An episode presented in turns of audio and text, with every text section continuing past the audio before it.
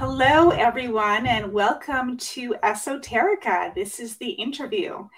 Today is a very special day because it is a Vonnegut themed uh, interview session. And I am so delighted and honored to have two guests. Uh, Julia Whitehead, who is the author of this uh, fabulous new book called uh, Breaking Down Vonnegut. Uh, Julia is also the CEO, um, let me get that right, the CEO of the Kurt Vonnegut Museum and Library in Indianapolis. And with Julia, I have Robert Basler. Robert is a lifelong journalist. He uh, he's incidentally formerly my boss in a previous life, so I'll just put that out there. I hope I do a good job, Bob. And um, he uh, Bob has God. He's worked everywhere. He's I mean an international journalist. He's lived in too many places to name. Uh, but he's from Indianapolis and now he's returned to Indianapolis. And he actually wrote for Esoterica recently about his um, interview with Kurt Vonnegut um, many years ago. And um, thank you, Bob and Julia, for joining us today. Thanks for having me. So, uh, so many questions. And of course, Vonnegut is such a cult favorite. I mean, God, I, I don't know one person I can come across or can think of that hasn't heard of him or read his books. Um, so, Julia, tell me, how did you come to find Vonnegut? I mean, everyone has a Vonnegut story, but what's what's your Vonnegut story? So it's uh, it's a little complicated because it involves multiple people introducing me to Vonnegut. But when it, it really hit me um, was um, just a few i had read him in, in high school not as part of the curriculum but um, separately. But then later in life uh, when i read more of his books it was god bless you mr rosewater um, that i read when i decided to start the kurt vonnegut museum and library. Um, and you know I, I married into the full vonnegut collection of books which helped because i didn't have the full collection prior to that. But um, yeah, it's just been a great journey. So, God bless you, Mr. Rosewater. Convince you to start the museum. I mean, that's can we un- unwrap that a little bit? How, how did that happen?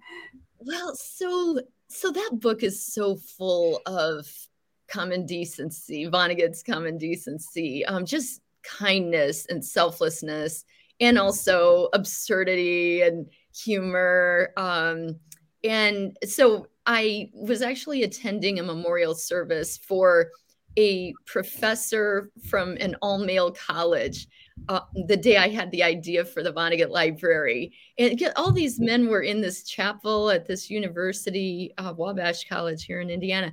And, you know, these men are crying for this, um, the death of this professor. And I thought, who would I have a big memorial service for? And I landed on Kurt Vonnegut. Um, and then that night I was wrecking my then baby, now 14 year old to sleep. and I, my mind just started going of like, where is there a Vonnegut museum? Is there a place where you can learn about his life and work and talk about what, you know, his ideas were and all that. And so then after I put the baby down, I went and Googled and there wasn't a place to, to go. Right. Interesting. And, and this became, um, a life it must be a life mission i'm assuming. I mean it's it's a huge undertaking uh, for such a celebrity cult author. I mean well tell us a little bit, bit about the museum. I mean what can a person expect in in non-covid times at the museum? Yeah and we are you know we're open now and we have distance um, tours and things so it's it's really safe to to come these days. Um, we we make it that way. Um, but we have Vonnegut's typewriter, we have his reading glasses, a host of personal items like that. Um, we have a an education center where we um, have a youth writing program. We do author talks. We do jazz nights. We just all right. kinds of things. So people have to go to VonnegutLibrary.org to see. Plus, this year's his 100th birthday. Um, we have a huge unveiling on April 10th. We will receive the first ever literary landmark in the state of Indiana. Um, so that's we get that historical marker on April 10th, big free community festival day.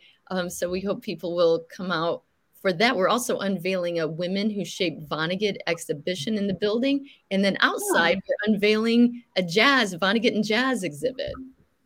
Wow, I would love to hear more about that. Um, that's, I mean, that's really fascinating. Um, so yeah, it, it is. You're right. Um, I guess it's a big birthday of Vonnegut's coming up, and it's also incidentally, I was looking it up. Uh, coming up on the anniversary of the bombing of Dresden, which uh, was obviously a very formative event in, in Vonnegut's life and career. Um, now, you have a military background. Can you tell us a little bit about that? Yeah, I mean, I I lucked out because I served during the Bill Clinton years when it was a fairly peaceful time for our country. Um, but you know, I think it's important for people to understand that a lot of people were, a lot of veterans were attracted to Vonnegut because here was this person who volunteered to serve just like I did and also had uh, an anti-war you know philosophy. It's like how can that be in one person you know? But right. it i think i related to vani i think lots of veterans do. When we do our veterans writing workshops and other programs that we do you know we hear that um and vonnegut was never against the military. He was always for the troops, always for the right. troops. Um, right. But it was really those, you know, uh, government decisions to send young young people off to to war um, that he had a problem with, and that that a lot of us have, um, you know, have a, a, problem with. And I didn't mention it, if I may, Slaughterhouse yeah. Five. mentioned Dresden. So up on our third floor of our building, we have a we call it, you know, bombed out Dresden. I mean, it tells that story of his experience and also ties in his fiction, Slaughterhouse Five. Wow, no, it's I mean, interesting, and you're you're right. Actually, I mean, he he's never said anything negative about the military, as far from what I recall, uh, but very anti-war in a lot yes. of his writings. Yeah. Do I remember correctly? The museum has a great collection of his rejection slips. Yeah, we do. I'm so glad you mentioned that, Bob. That is definitely a crowd pleaser to you know see some of these comments about you know you're never going to make it kind of comments um especially the ones that came from uh, some of the women's magazines where you know he was a little too heavy handed when right. talking about the firebombing of Dresden or something. It's it's they're pretty comical. Oh my god, I would love to read that because of course, you know, who wouldn't love to see someone as famous as Vonnegut get turned down at some point in his life? But wow, that's fascinating. And his his kids had so have so many of these rejection letters. They gave us a nice stack of them when they they came when we first opened um, about a dozen years ago. Um, but you know, they showed up with all of these wonderful artifacts. And for them, it was just dad's stuff in this old suitcase. That's, you know, here are dad's glasses and here, you know, these wonderful things. Um, and so it's a, you know, we're we're blessed to have so many um, personal items from Kurt and his artwork. We have his artwork on display as well. Uh, sorry, I actually have his artwork. so oh, I should have brought it. It's hanging in a different room, uh, but I do have his artwork as well. I mean, I know people. Not everyone knows that Kurt Vonnegut was was an art. I mean, of course, they know his art in his inside his books, but I mean, it's also his art that actually lives outside the books. Yes, and actually, oh, I'm pointing the wrong direction. This piece of art behind me is a Kurt Vonnegut. That's right. I can I notice it from here. That yeah, I love that piece. Um, so uh, I'm gonna I'm gonna segue to Bob. Uh, Bob, tell us your Vonnegut story. I mean, we know you interviewed him, and it was a really important interview. I'm I'm assuming for you, but how did you come to find him? Like, what's your Vonnegut story? I, I found him at the Indianapolis Public Library in, in the early '60s uh, with Mother Night, and um, uh, I read the book jacket, you know, and and it, it, it, said this guy was from Indianapolis and mentioned the Unitarian Church and a bunch of other trigger words that meant something to me. And he was North Side Indianapolis. He'd gone to the same high school as my parents, um, and the arch rival of my high school. And I, I just loved the book. And I read Cat's Cradle next, and just I was I was totally hooked. Then he moved to uh, upstate New York And my wife and I moved to upstate New York, got jobs in Albany. Then he moved to New York City, and I found myself there with Reuters. And that's when I decided to interview him. And when I was in upstate New York, I interviewed his, his brother, who was a, a noted scientist at the time, too. Oh, I didn't realize he interviewed both him and his brother. Okay, so tell us about the interview with with Vonnegut, with Kurt Vonnegut Jr. Um, how where, where did that take place? What what what surprised you about it?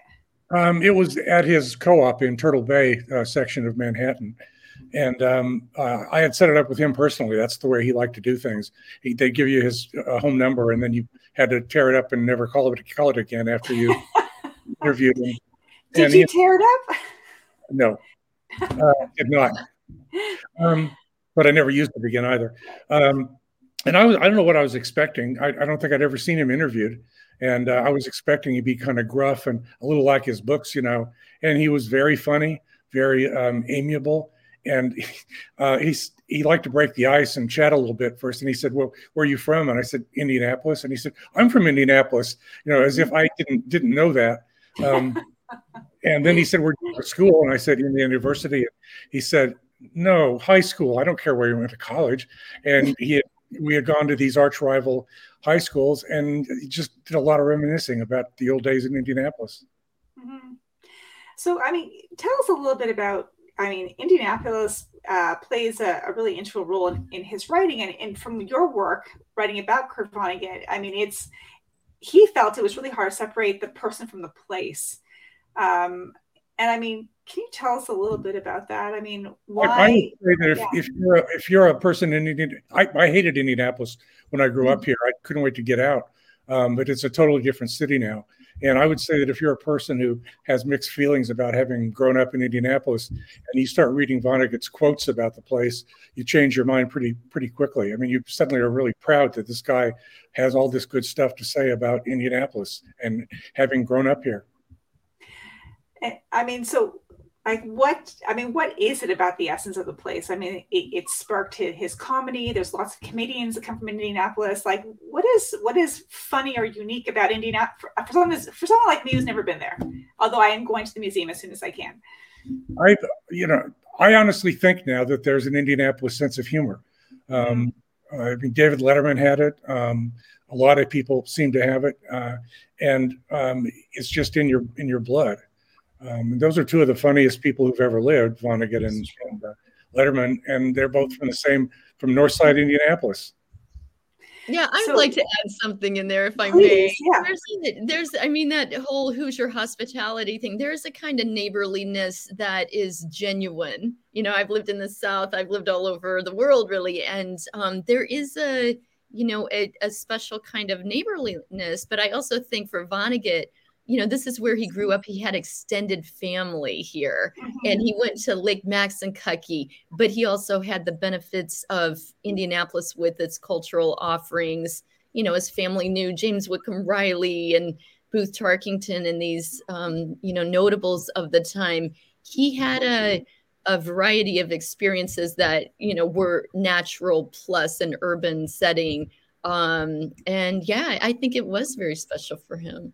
Yeah. No, at the time he went to Shortridge High School, it had the distinction of being, I believe, the only high school in the country with a daily newspaper.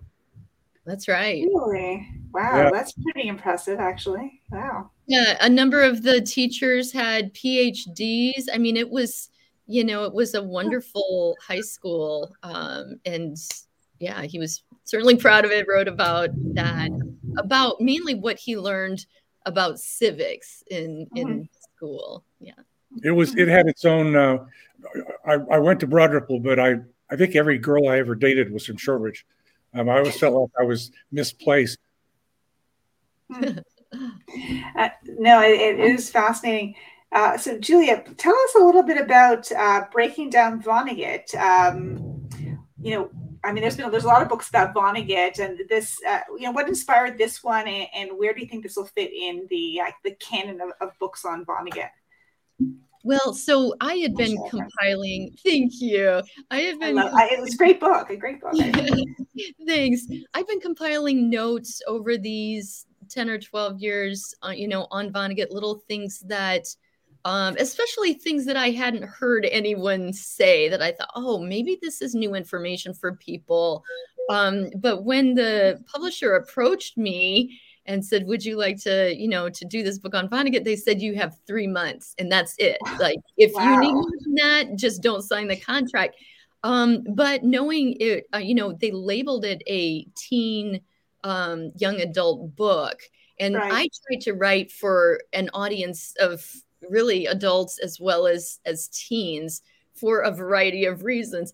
But um you know i think there is stuff in here that people are not going to find other places. There i tried to make it uh touch on different parts of the humanities not just literature.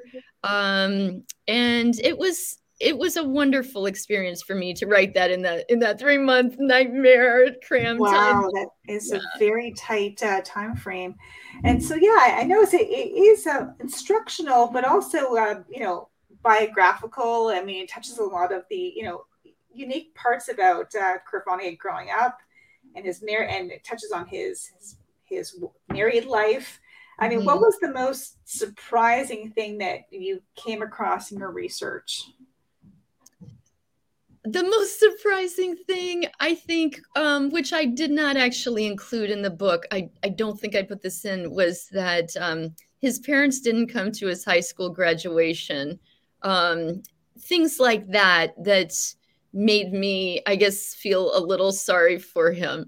Um, and uh, you know there's the the other stuff that you know things related to his personal life none of that stuff you know bothered me or I, I should say like shocked me or outraged me or anything like that it's like stuff happens in relationships and stuff but it was really more um especially things too about him as a young man and about his experience in Germany and mm-hmm. and getting to Germany and you know his that war experience uh it's it's just really unfortunate what he had to go through and so many young men had to go through um, during that time. But you know, also I I believe I'm the only person um, with you know a book out like this who has interviewed his um, daughter from his second marriage, Lily. Um, you know, just to getting different perspectives. Uh, for right. example, Lily said that she never saw anger and she didn't right. see uh, a side of him like that. And then that's so interesting, right? That's so what does that what does that mean what what was he trying to do differently or what did age you know what did age bring to him um, right. Um, you know it's just fascinating i'm i'm kind of an, a vonnegut apologist so i say in the book you'll have to forgive me from the grave you charmed me um, but it's i really am interested in how he managed to live such a, a, life with all these tragedies and to have that positive outlook even on hard days when he didn't want to. Yeah. Well i mean that's interesting. And and please uh you know uh, bob or, or julie feel free but to to answer. But um you know i mean vonnegut from and I, I think i've read every one of his books. Um i mean i, I don't I'm, I'm hesitant to say that because perhaps there's one i missed. Um but he does talk a lot about his um, you know his mental illness and the struggles with mental illness throughout the books. And obviously you even touched about on it uh, with his his mother's um, suicide. I mean was it a suicide and the impact that that had? I mean uh, you know he did go through quite a bit uh, and still had this very kind of humorous approach to tragedy which i think is what why so many people feel attracted to him. But uh, what I'm interested in is kind of you, you, mentioned that you're an apologist. Is um, how do you think his legacy is going to evolve going forward? I mean, it's going on his hundredth birthday. I mean, people, you know, read and interpret works differently with every generation. I mean, where do you see Vonnegut 10, 20, 30 years from now? Um, would you like me to answer that, or okay. sure, or you or Bob? Please, Julia. Okay. Um, in the first few years when we started the Vonnegut Library, it, it was for me trying to get this thing going, it felt like it was a little slow to take off. And I think people were looking to see how do we um, how do we respond to his death? What did he mean? What will his legacy be? And so these you know 10 to 12 years later um, we're seeing it. There are so many more books on vonnegut. There's you know that he's being discussed. He's uh, you know there's the bushwick book club um, musicians you know all these people doing creative things um, that are in you know out of respect for his work or somehow influenced by you know by his work. Um, and so i think he's going to continue to be important. I think he'll i just think he will part of it is he was a good guy. Was he perfect? No but he was a good guy. He, you know he his mistakes were not anything that you know regular people mistakes that happen. And um, and he acknowledged those mistakes and he wanted to improve himself um, he tried. I mean that's the thing he tried. And you know when i was reading the book i have a chapter on the book player piano. Here's this 20 some year old guy writing this book full of philosophy full of wisdom and life yeah. experiences. And he's in his late 20s like wow profound really.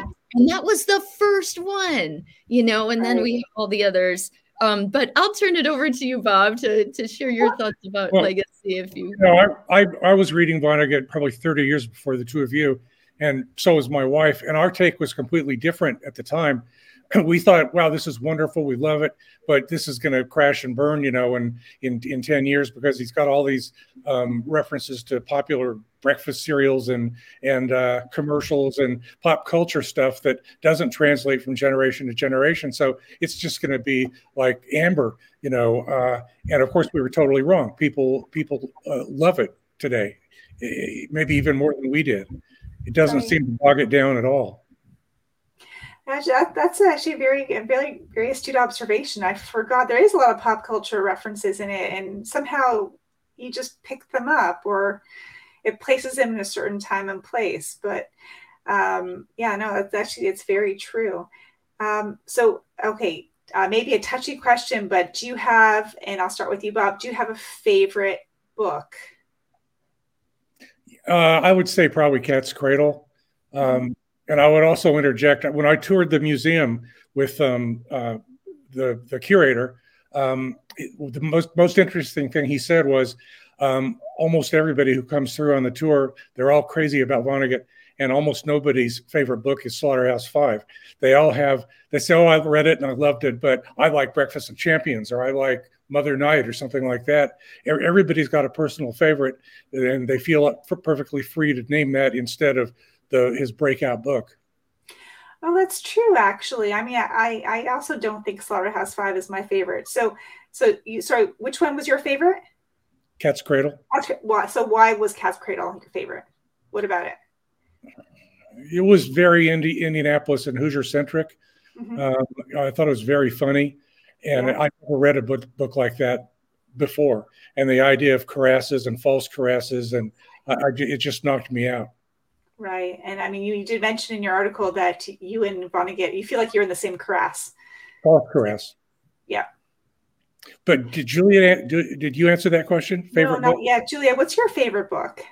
Oh, that's such a hard. I was going to say Slaughterhouse Five. oh, okay. Well, you could be the one. Maybe that's why you run the museum. well, I um, some of the short stories affect me more than anything else he has written. One is called DP, and it is um, written about a, a little boy who whose father is an African American soldier and his mother is a white German woman post war and she puts this little boy in an orphanage.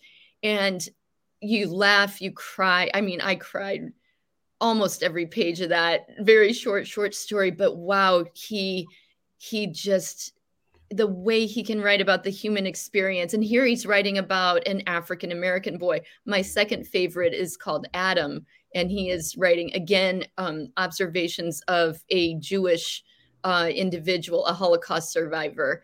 And to to I don't want to give anything away there, but those two stories for me are why Vonnegut is brilliant, how he can capture that what it means to be human and suffer and and also joy and humor, you know, these things. Um, so those are my two favorites, but also the different books of letters, the love letters that he wrote to his first wife before they got married, and also the collection of letters just throughout his life that Dan Wakefield put together.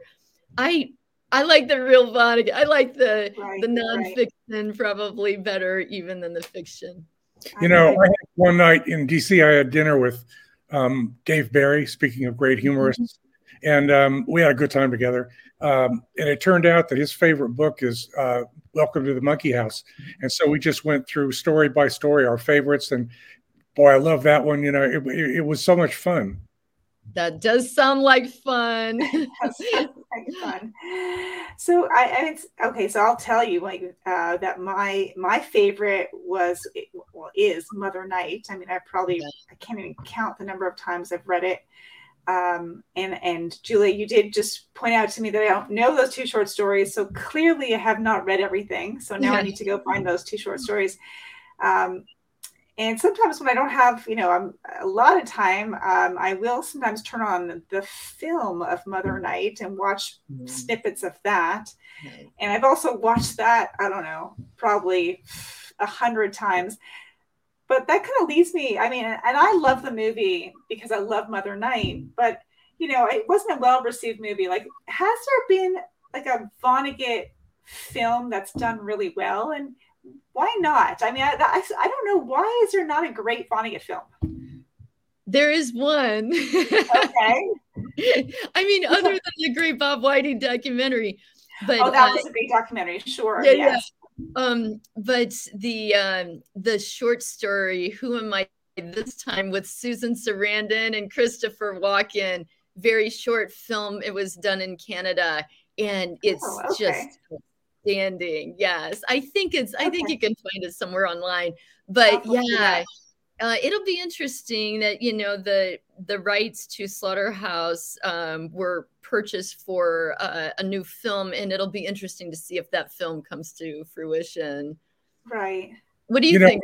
Know, when I interviewed him, uh, Vonnegut told me that uh, he had sold the rights to Slaughterhouse Five, you know, for the for the movie, and then he wanted to put Kilgore Trout in his next book, and the studio said, "Oh no, we own Kilgore Trout now," um, and he had to buy him back for like fifteen thousand dollars or something.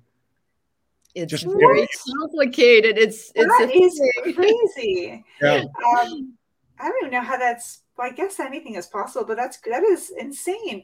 Uh, and upsetting. I'm, I'm sure yeah. a lot of Vonnegut fans will be mad about that one.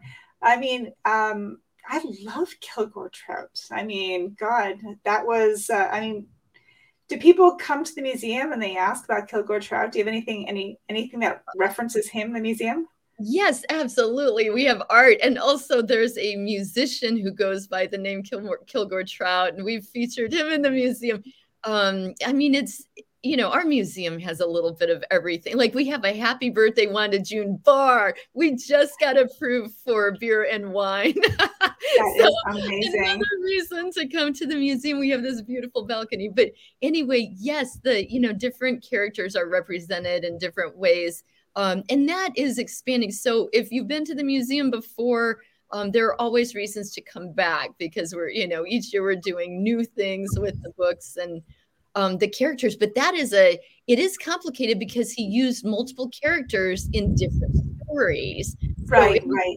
A legal nightmare for for copyright people to yeah. I, I should point out the museum has probably the neatest gift shop I've ever seen. It's very very creative. Um, really? Yeah. Oh, it's wonderful. Thank ah. you. So, so happy birthday, Wanda June. Um, so you just reminded me because uh, when I was young and fell in love with Kurt Vonnegut, um, and I would buy all the books I could find, but you couldn't. It wasn't like you know it was pre Amazon, so you know sometimes you just couldn't find some of the books. And I have to admit, I got I shouldn't. I mean, this is um, I have to admit that I actually stole uh, "Happy Birthday, Wanda June" from the library, and um, and because I couldn't find it anywhere else, and I just refused to give it up. Like I, I, I had to keep it. Um, I don't know. I guess they got tired of sending me notices, and I, I still have that copy. Um, And my son tells me now, because he's really into Vonnegut, that there is this thing about stealing your Vonnegut. Have you ever heard of that? No. okay, it's okay. It just it's like uh, apparently uh, he was uh, applying for a job at a bookstore, and they told him that Vonnegut is one of the most stolen books in the store. Ooh. So I wasn't sure if this is a thing, uh, if this is kind of like a, you know, I don't know, an anti-establishment thing that people do to get their first Vonnegut. Maybe oh. it's something. Well, I mean, my our gift our gift store um museum store staff will probably hate me for this, but I sort of love what you just said. But I also there's also kind of a flip side. The the um when so in 2011 when Slaughterhouse 5 was banned from a rural Missouri school, um, we shipped a whole bunch of copies out to students at that school who wanted a copy, but the public library didn't have any copies of Slaughterhouse. And they said they would just disappear. Well, it turned out there were people who not just stealing because they liked the book, because they didn't want people reading the book as well. Oh, interesting. We've seen, seen that side of it as well, that censorship um, piece of it. But that's not what you're talking about. You're well, no, but actually, that's I mean that's fascinating because obviously we're seeing. I mean, the you know censorship of books has been a really hot topic lately. Yeah. Um, so I you know I I wonder. And you said the museum actually focuses on censored books every once in a while. Is well, that right? We have a whole floor related to free speech that includes a wall of banned books. And every September during the American Library Association's week of banned books, banned books week, um, we we go all out. We have someone living in the museum as a an activist, um, and it could be something. You know, it's it's not always someone related to you know literature. Sometimes we've had artists, um, college professors, just all kinds of different people um, living in the museum for that week, advocating for free speech. And people come from all over the place to, to see. I forgot to mention this individual is surrounded by a wall of banned books and literally lives in the museum for, for the week. And we have all these programs on anti censorship and even things like cancel culture. Like we're, we're a total um, free right. speech organization. So we're not banning anything at the at the Vonnegut Library. And by the way, we do have security cameras in the gift shop. uh, that, could be another art exhibit of all the kids that maybe steal stuff, but I, I don't want to encourage that kind of behavior. Um, Did you Mike wife read read a, a, banned book and one of your? I'm making that up. When when she when he was governor, when when Mike Pence was the governor of Indiana, didn't you have his wife come and read a banned book? we we absolutely did. So we did invite karen pence um to read that was our that's what we did. We in, always invited you know um the uh, first lady to come read. She um she did. And to our surprise governor pence showed up um along with her and toured the museum it was interesting because it fell at a time when we had all just um, heard that uh, Mitch Daniels, who had previously been our governor, had um, tried to censor um, Howard Zinn's uh, book on American history. And so um, uh, Governor Vice President Pence and I had a conversation about that. He's a free speech guy. Governor Pence, oh. Vice President Pence, not advocating one way or the other for him personally, by the way. I'm just saying he you know he was a journalist and he um he you know he didn't think books should be banned so which book did uh, which book was read at the event oh by mrs pence um oh gosh it was you'll know it um it's about a little girl who is a, a sleuth um she's uh oh gosh what is her name oh I'm so frustrated. Oh, it's okay. I was just curious, but that's you know the title. It's so it's a very famous children's book. They can um, it in later. They can do anything with editing. Yeah, we can add that in. So, okay, last thoughts. I mean, Kurt Vonnegut's birthday is coming up, and you know he he's he's been gone for a little while. I mean, if he were to walk in today, you know, what would you what what would you what would you tell him? Like, what has he missed, and what would you think he would need to know? I one thing that's important to me is the location of the museum. Um, yeah. Julie located it uh, on a street that kids like Kurt and I would never have gone near when we were kids. I mean, it was, taboo. It was a very bad neighborhood, and uh, it's it's right there, um, and hmm. attracting people, you know, and uh, I love that about it.